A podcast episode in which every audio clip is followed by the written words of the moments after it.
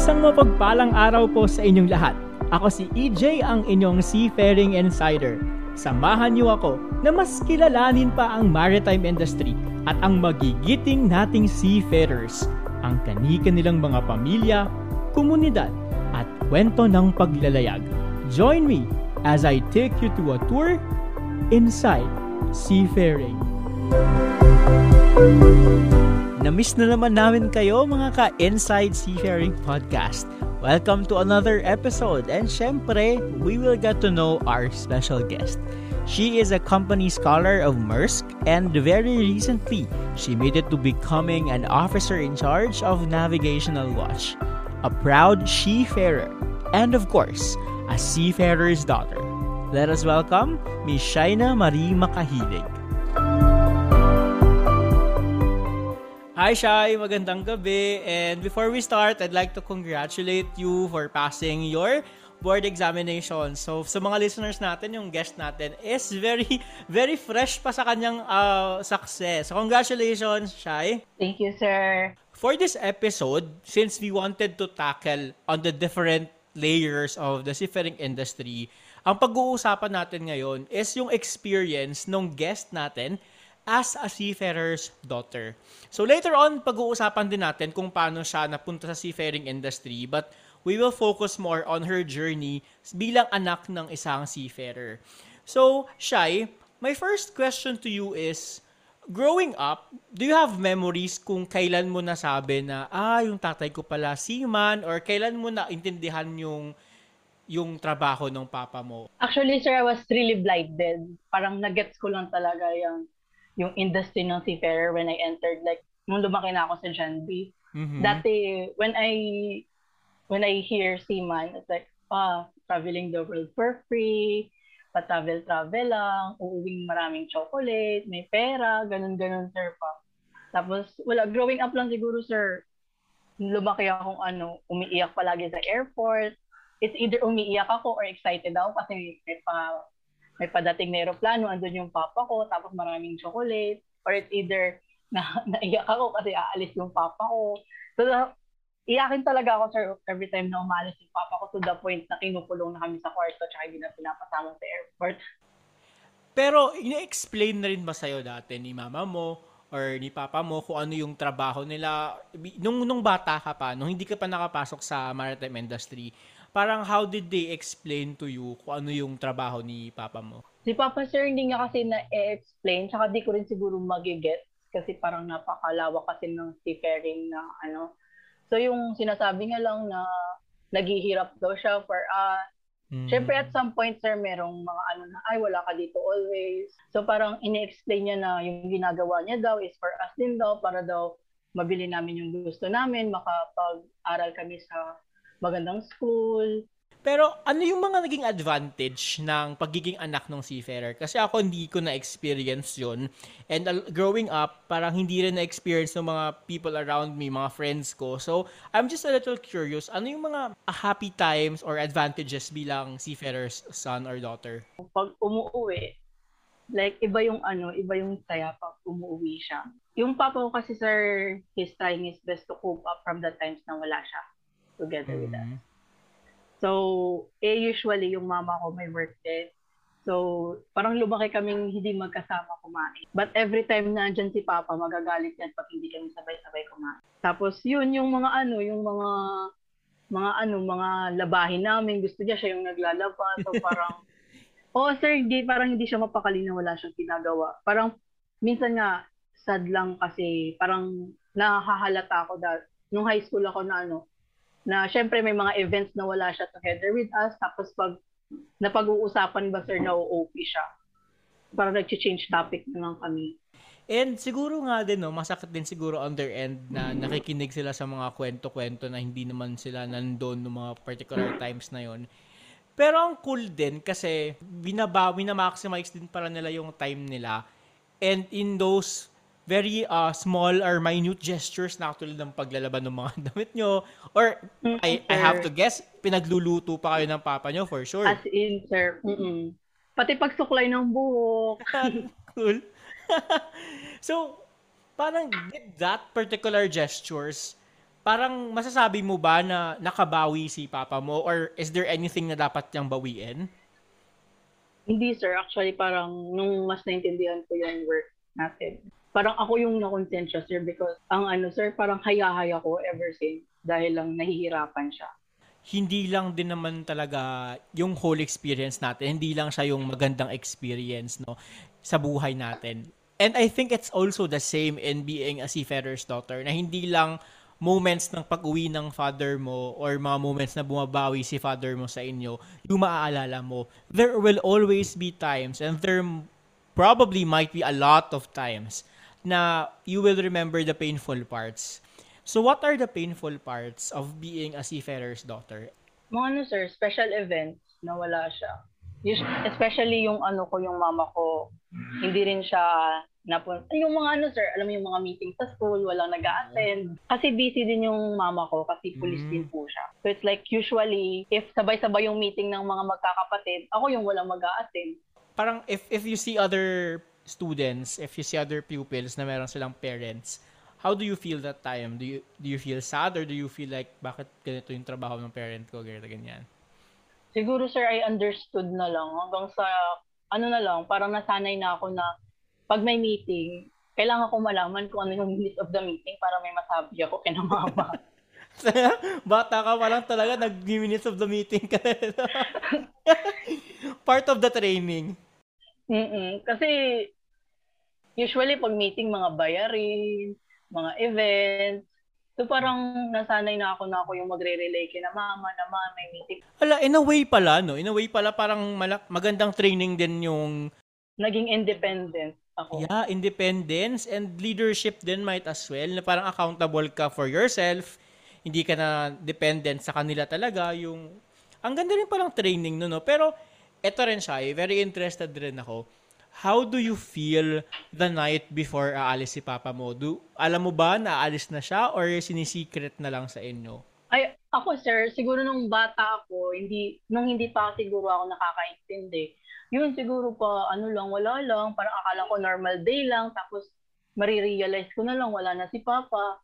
Pero nung ano, nung medyo malaki na ako, parang yung transition sir ba, from wala kang alam hanggang sa dumating yung point na ikaw na nag-aayos ng bagay ng papa mo. Malungkot pag pinag iimpake mo yung father mo. malungkot kasi parang ano, yung kulang na naman kayo. Tapos yung kontrata pa, nine months minimum. Tapos ano sir, na, yung ginagawa nga namin sir, parang may mga letter kami tapos iipit sa ano, pictures, iipit sa mga bagay. Naglalagay kayo ng mga letters and pictures. o parang ano, parang surprise, surprise. Eh, magandang pabaon yan. Mm-mm. Mag ano nga na, pa sa mga cellphone sir, nag-send kami ng picture sa kanya sa ano, na sa mga laptop niya, may mga ano na pala picture namin. Pero feeling ko ang big ang bigat din siguro sa loob nung yung ni papa mo no, nung umalis siya. Tapos syempre half half siguro noon is makita mong makita mo yung mga picture. Sobrang saya mo din siguro. Pero yung lungkot din parang nag-aagawan sila eh. Kasi na-imagine ko rin sa self ko if ever na magkaroon siguro ako nung ganung klaseng experience.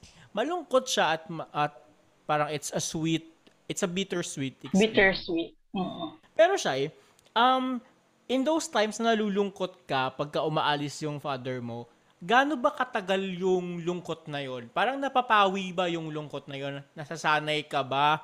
Or parang tinotolerate mo lang yung pag-alis ng father mo? As in like, it's an accepted truth na lang. growing up siguro, parang natanggap ko na lang siya, na parang na-normalize ko na siya, sir, na parang expected na ng sistema ko na ano, siguro tinolerate ko siya to the point na hindi ko na siya nararamdaman. Parang na-normalize na talaga sa loob-loob ko na, okay, uuwi si Papa pero aalis din yan. Parang ganun, sir ba?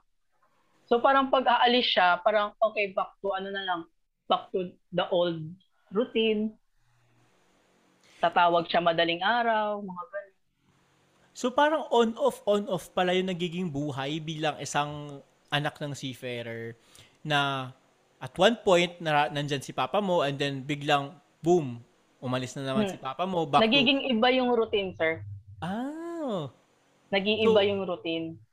nag-iiba yung routine and ma- madali lang bang mag-switch from one routine to another syempre may mga ano pa sir, si Papa kasi parang siya talaga yung nag-i-initiate na kasi yun nga, parang modern family sir ba, everyone is busy, may kanya-kanyang kinabibisihan. Pero pag andyan si Papa, gusto niya lahat ng bagay gawing sabay, tapos i-update yung isa't isa. Parang ganun, sir. So, nagagalit yan siya pag nakikita niya, ay parang wala na sa ayos kung ano to, ha? parang kanya-kanya na, ganito, ganyan. Kunin na lang yung mga cellphone na yan. Parang ganun, sir. To have a very strong leader inside of a family Yes, na sir. siya yung magiging staple ng lahat-lahat. I really have to say na I salute your dad for for the very good upbringing. And syempre for producing a very excellent daughter sa syempre tingnan mo naman not just a, not just a seafarer OI, OIC navigational watch breaking barriers di ba? So Shai going to that particular story what did your father influence sa decision mo na pumasok sa seafaring profession? Or how did your father influence you in choosing this profession? Actually, sir, against siya. parang ano lang, in-enroll ko yung sarili ko sa John B. Wala na siyang nagawa. Kumuha ko ng ano, mag-isa akong nag, ano, nag-entrance exam, tsaka nagpa-enroll. Because the first, ano sir, na parang, hindi, yung first choice ko talaga, sir, is FA. Opo, sa, sa CPU sana ako mag-aaral. Pero yung during high school, di ba sir, we have this career guidance. So this particular maritime school, sir, yung ano sir, PMMA. Then sabi ko, ay ayos to, parang ano, cool ba? Tapos sabi ko, seaman din naman si Papa, siguro kaya ko naman to. And syempre, practicality din, malaki din yung sahod, parang ganun. Tsaka yung mga friends ko kasi parang maraming boys. So yung mga friends kong boys, mag-exam sila sa PMMA. So ako, wala, wala pa akong pag-e-examan kasi yung CPU, wala pang ano, schedule. Mm-hmm. Sabi ko, sige, sama na lang ako, mag-entrance exam din ako. so nag-entrance exam ako sa PMMA, tapos nakapasa naman kami magkakaklase, mag magpa-friends. Then yung nag-medical kami, pero pending yung medical, eh magsa-start na yung ano sir, yung school year. So yun nangyari. Pero yung papa ko sir against talaga, pero wala daw siyang magagawa kung yun yung gusto ko. Pero sabi niya, open daw siya if I think gusto kong mag, kasi di ba meron sir na dapat sigurado ka dyan kasi magastos pag mag-change-change course ka. Oo. Pero yung sabi ng papa ko, if in case I think gusto kong mag-ibang course, open daw siya. Oo. So yun sir, nag entrance exam ako sa John B, tapos yun, nag John B ako. Tapos siguro sir, natanggap niyo na lang na, ay hindi na mag-shift to. Nung nakapasa ako sa company. Sa bagay, ang laking blessing na nga nun talaga na makapasa sa company, lalo na sa eskwelahan natin, alam mo namang kung paano mag-agawan ng companies doon. Hindi lang Hmm, basta-basta. sir. hindi lang Survival basta, of the fittest. Yeah, survival of the fittest. Dapat kailangan magsunog ka talaga ng kilay mo. Pagka may company ka na, group work, di ba? Teamwork na. Ninja moves reveal. Pero Shai, so going to that, so it means that hindi naman talaga necessarily si father mo yung nagsabi sa'yo pala na pumasok ka ng seafaring industry. Ikaw din talaga yung nag-decide on yourself. And ayaw niya pala from the very beginning na pumasok ka. And then he supported you and he was open if you change your mind. It's just very beautiful to see a father be that supportive and be also open to all the possibilities and willing. Eh, ha, yun talaga yun nung nag-impact sa akin and willing siya na suportahan ka if ever naman na maisip mo na mali yung naging decision mo. Yes, sir. Actually, sir, parang winay things ko din, sir. Kasi parang nakikita mo ba, sir, yung influence din ng other girls na ano. Kasi di ba kinakat yung hair natin, yung hair ng girls sa ano, Mm. John B. So, iniisip ko, hala, alam mo yun, sir, hindi ko kasi, sir, talaga na, ano, na-expect na pagpa-enroll mo, ikakat na yung iba barbers ka na. So, ano bang ba? summer akong barbers. So, dumating na yung mga ano, yung mga sabi ko, kaya ko ba to? Ganun, ganun. Sa gupitan pa nga lang, parang nagtulo na yung luha ko. Parang ganun. Kasi napakahaba ng buhok ko hanggang petan. Tapos, hindi ko in-expect na para lang magpa-picture sa ID picture, kailangan ng gupitan yung hair. So, hindi ako ready. Nagupitan yung hair ko during that time. Kasi parang di ako na-inform. Hindi ko alam yun, Sayan. Tinagal-tagal ko sa John B. Hindi ko nalaman na on your enrollment, ginugupitan na pala yung mga babae. Oo, sir, yun yung nangyari sa akin. Hindi ko lang alam sa mga seniors namin. Pero sa akin, sir, yun yung nangyari. Eh ako, sir, mag-isa lang ako. Wala akong kasamang nag-guide na senior doon na okay, dito ka magpagupit. So doon ako, sir, akala ko, mga John B. accredited, yung mga barbero John B. accredited talaga. Yung mga barbero doon sa labas, akala ko, B. Kasi di ba may mga pag haircut operation, may mga ano lang, stool, tapos may ano lang, razor. Oo. Kasi sy- syempre sir, ako from province, gusto ko rin makauwi kasi gagabihin. So nagmamadali din ako, hindi na ako naghanap ng mga bongga, nag din ako pumunta SM para maghanap ng bonggang salon. Doon ako umupo sa stool, tapos wala, ang bilis nga mga kinat. Tapos sabi ko, teka lang kuya, pwede itago ko yung hair ko. Pero ganun-ganun pa ako. Kasi siguro for compliance na lang, sir, na kailangan nang magpa-ID para matapos na yung enrollment ko. Tsaka siguro, sir, yung pumasok din siguro ako sa ganitong course kasi yun nga, bata pa kasi yung sinapapa nung naging parents nila. Kaya parang, nag, ano ko ba, na hindi naman nila pinafeel sa akin, but I felt that I took the, ano, their time to be, ano, to be young, ano, young professional. So, parang somewhat you were driven also by another layer of motivation. Hindi lang siya basta-bastang I wanted to become a seafarer. Pero may mas malalim pala na dahilan kung bakit pinili. Mo. parang sabi ko, sir, like, thinking about the other courses, if I proceed to F- becoming an FA, hindi kasi ako sure kung gaano katagal yung process bago ka maka, magka, ano, magkasahod or paano ka magka-work. So sabi ko, dito, it's like three years lang, tapos pwede ka nang mag-ratings kung ano man yung work. So sabi ko, it's like the earlier the ano, the better para makatulong ako kay na ano din, kina papa kasi hindi naman talaga nila sinabi sa akin, sir, or sinasabi na ganun nga kasi sila naman yung gumawa sa akin. Pero like, I just felt that I needed to. Alam mo, Shai, ang validation ng good parenting is when children, kahit na hindi sila hinihingan, nagbibigay sila.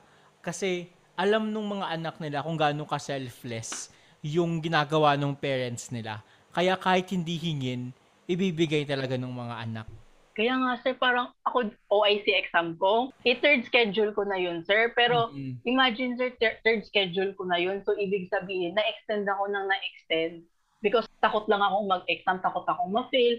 So, dahil na-extend ako, sir, humahaba ng humahaba yung stay ko dito. Tapos, yung bayarin is lumalaki ng lumalaki. Mhm. Siyempre, sir, sa kanila yung financial, ano, sa kanila kung humingi ng pera. So, parang, naging patient talaga sila sa akin, sir, na gano'n. Tsaka si Papa kakauwi. Kakauwi lang, hindi niya mai-enjoy yung pera niya kung nandito Ah. ako na, parang dito lahat napupunta yung pera nila sa akin sa Manila. Parang gano'n. Yung sabi lang ng papa ko, sir, yung sabi niya lang is thank you. Thank you daw sa ano, thank you sa subang ba, sir?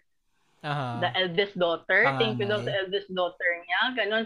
Pero never siya sir nagsabi na ano, thank you kasi makaka-stop na ako sa pagbabarko. Eh. Parang, pero nag, pag, alam niya sir, yung genuine thank you lang na ganon. Siyempre, pinagdaanan mo yun. Personal mong pinagdaanan yun. Alam mo kung Mm-mm. kailan ka handa. And it's very fortunate for you na you have your parents, both of them, na willing na umalalay sa'yo hanggang sa maging handa ka na talaga to take on the exam. And I could I, I may not be able to fully understand how you felt that time, but you made me feel like as if I was in the very moment. Kasi it's not it's not really hard to basically transfer the emotions to other people, especially kung ganun ka genuine. Kasi I I think that that thank you was a validation na that thank you was like a shout out to the world na I'm very proud of you, you know? Parang like like thank you because you are our daughter, things like this. So, wala lang, congratulations not only for passing the exam but for having really amazing parents at that. Kaya nga sir, nung ano sir, nung mga time na nagsa-struggle ako, kasi nga nakikita ko yung mga, syempre sir, it's not about that naman kung sino yung mga nauuna. Pero meron talaga sir, di talaga natin ma-deny na we're looking at our batchmates na, hala, nandito na sila habang ako Mm. ganito pa rin. So ako parang nape-pressure na ako na kailangan ko na talaga ganito, ganyan. Tapos si mama naman, sabi niya sa akin, kunin mo lang yung exam. Kung pasa, pasado mo, edi pasa mo. Pero pag hindi mo napasa, edi hindi para sa'yo. Kunin, kuha ka na lang ulit the next time. parang yun yung parang inassure nila ako na it's okay to fail. So, ganun, sir. Tapos, gino-joke na lang ako ng papa ko na, kuha ka na ng exam, ready na dito yung tarpaulin tsaka lechon mo, exam mo na lang yung kulang. So, ano, all, parang, di ba? Oo, parang, hindi sir, gino- gino-joke na lang ako, para ma-lessen lang yung pressure ko. Pero Shai, uh, going back to the conversation, so you already decided to go to the to to enter the seafaring industry and nag-enroll ka na, you graduated, you got your company already. The first thing that you learned about uh, what was the what were the things that you learned or you realized nung mas nakilala mo na yung industry na pinagtatrabahuhan ng father mo?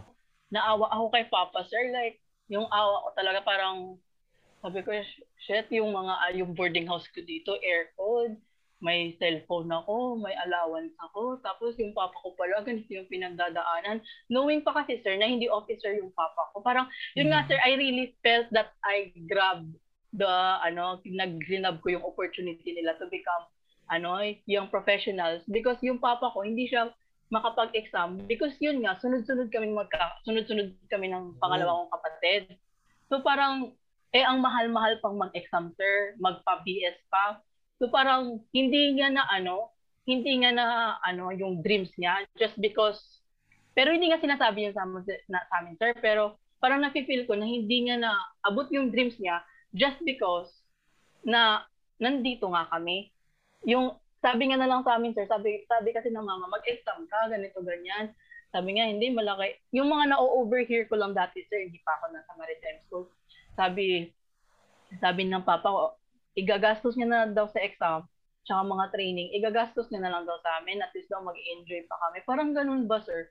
So parang sabi ko, ay hala, parang hindi nga na-achieve kung ano yung gusto niya sanang i-achieve just because iniisip niya kami meron akong realization doon na tatahi din sa isang nasabi namin sa previous episode ng guest ko si Z. We, we said na um, we really respect and we really give our salutations doon sa mga um, kasamahan natin sa seafaring industry na hindi na nag-pursue sa pagiging officers.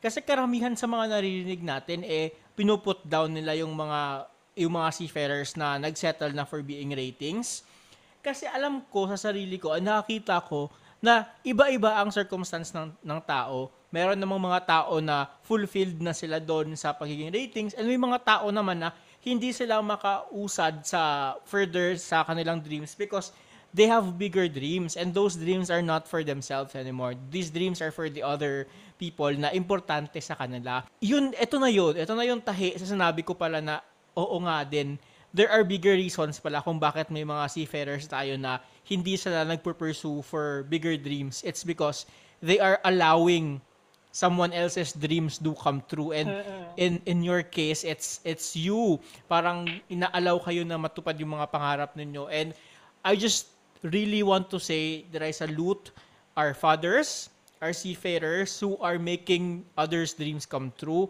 You have my utmost respect So, saludong saludo po ako sa inyong lahat.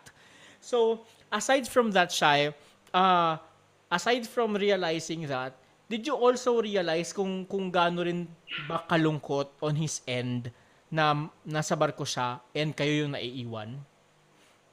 Oo, sir. Especially nung nag-onboard na ako, like, there may event sa bahay tapos tumatawag ako pero walang sumasagot kasi busy ang lahat.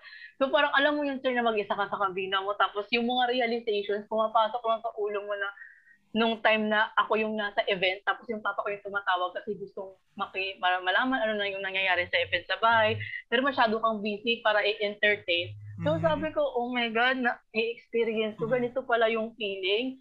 So parang mas grumabe yung connection ko kay Papa parang mas every time that may chance akong na ano na to make him feel special, ginagawa ko kasi like na-realize ko talaga yun sir on board yung mga times na tatawagan mo, walang sumasagot, busy ang lahat. Eh, especially if magkaiba yung time zone.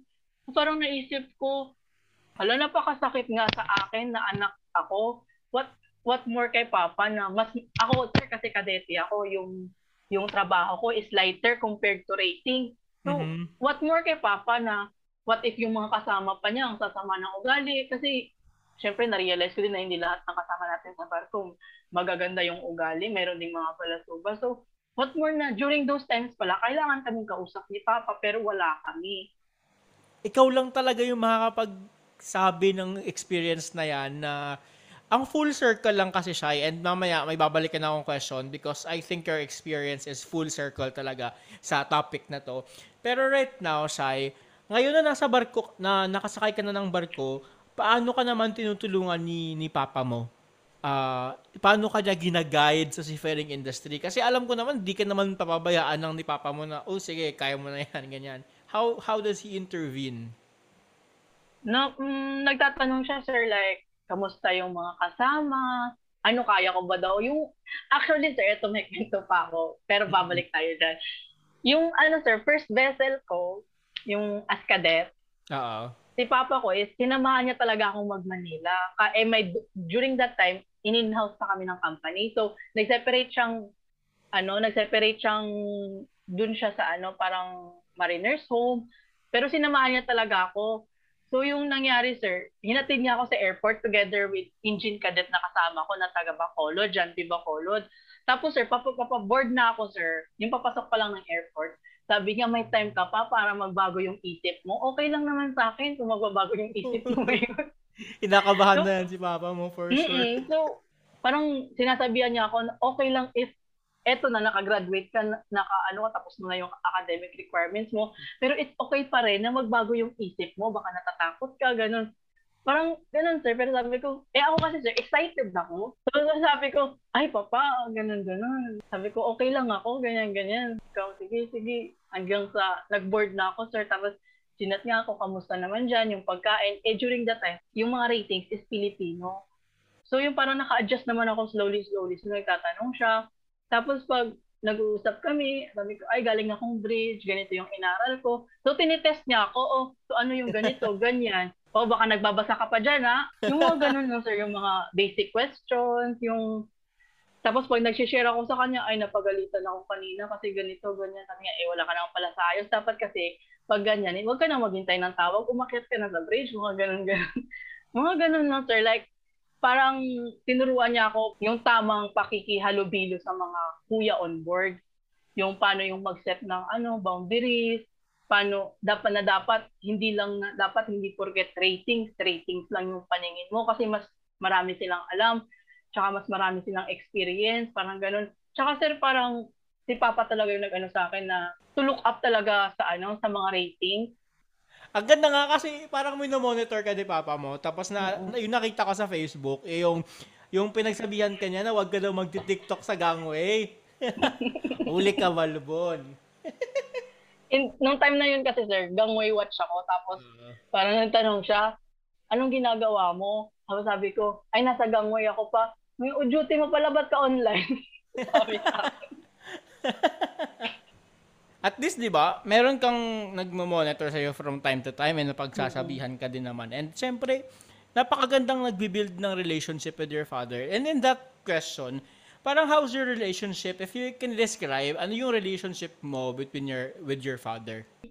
Tropa ko siya, pero tatay ko siya. Yung parang tropa mm. kami, pero may mga certain things na hindi ko pwedeng, ano yun, hindi ko pwedeng i-cross yung boundaries na mm pwede, we're free to talk naman, sir. Pero like, may mga bagay talaga, sir, na parang kahit tropa-tropa, may mga bagay talaga na hindi ko kayang sabihin sa kanya. Parang ganun. Like, for example, kasi nga, hindi niya gusto magbarko ako. Like, for example, if nahihirapan ako, parang hindi ko kayang sabihin sa kanya kasi baka sisihin niya yung self niya na dapat mas pinilit ko si Shaina na wag pumasok sa ganito kasi ngayon, tignan, nahihirapan siya. Parang ganun ba, sir? Ayaw kong dumating sa point na yun. Kaya parang hindi ko nasasabi yung sama ng pag, for example, nahihirapan ako sa trabaho, nahihirapan ako sa kasama, as much as possible is kinakaya ko na lang na ako.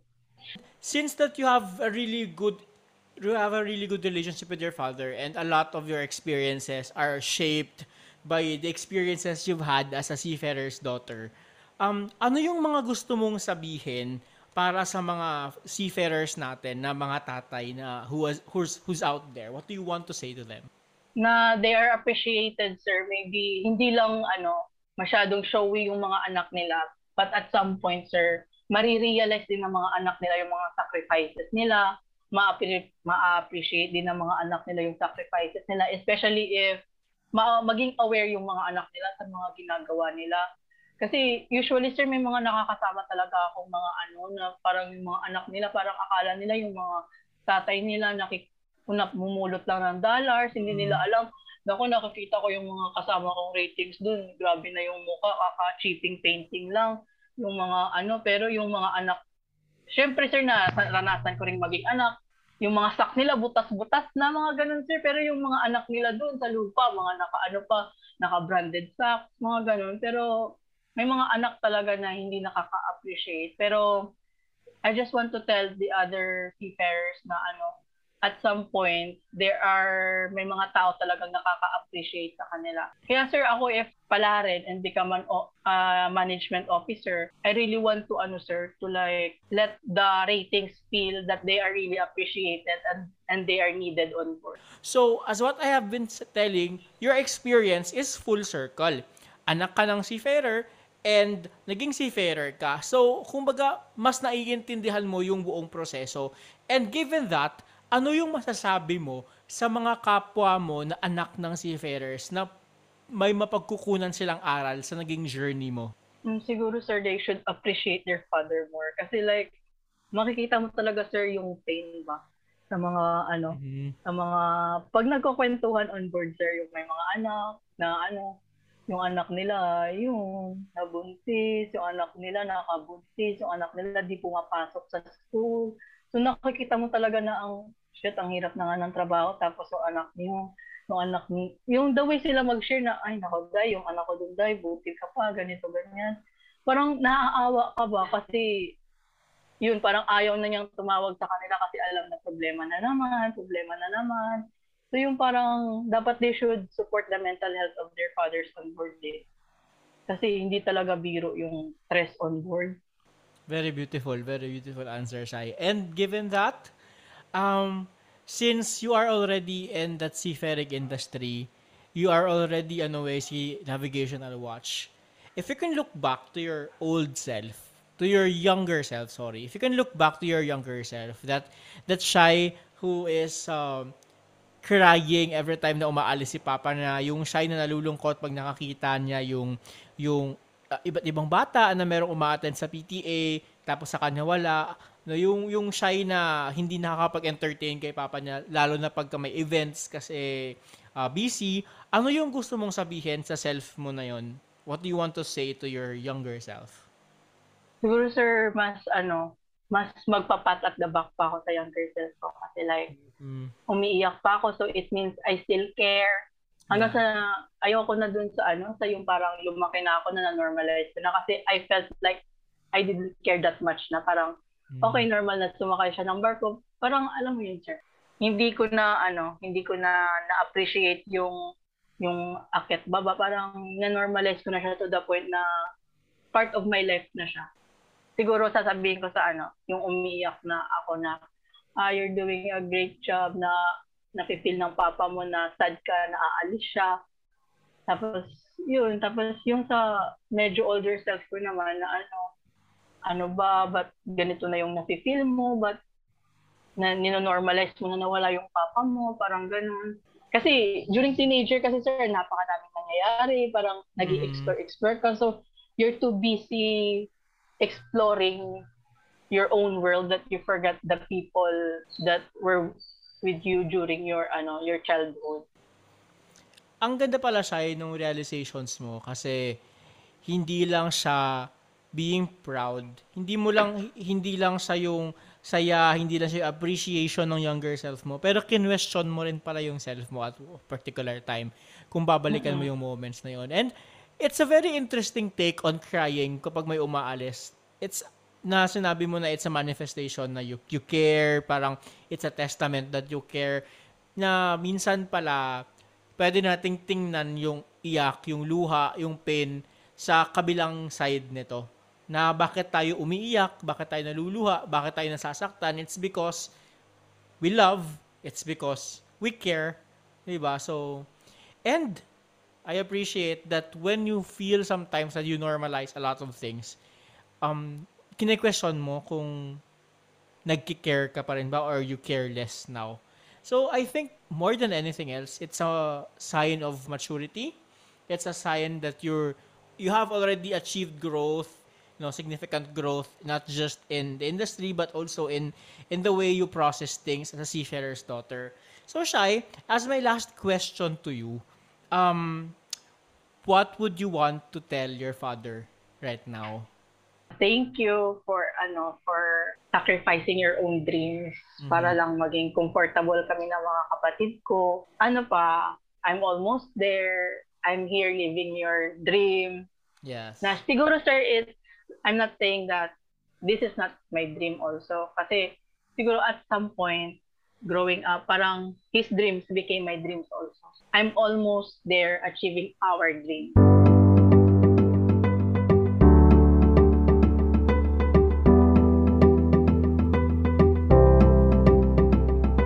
Maraming salamat kay Shaina sa kanyang pagbabahagi sa atin ng kanyang buhay bilang anak ng isang marino.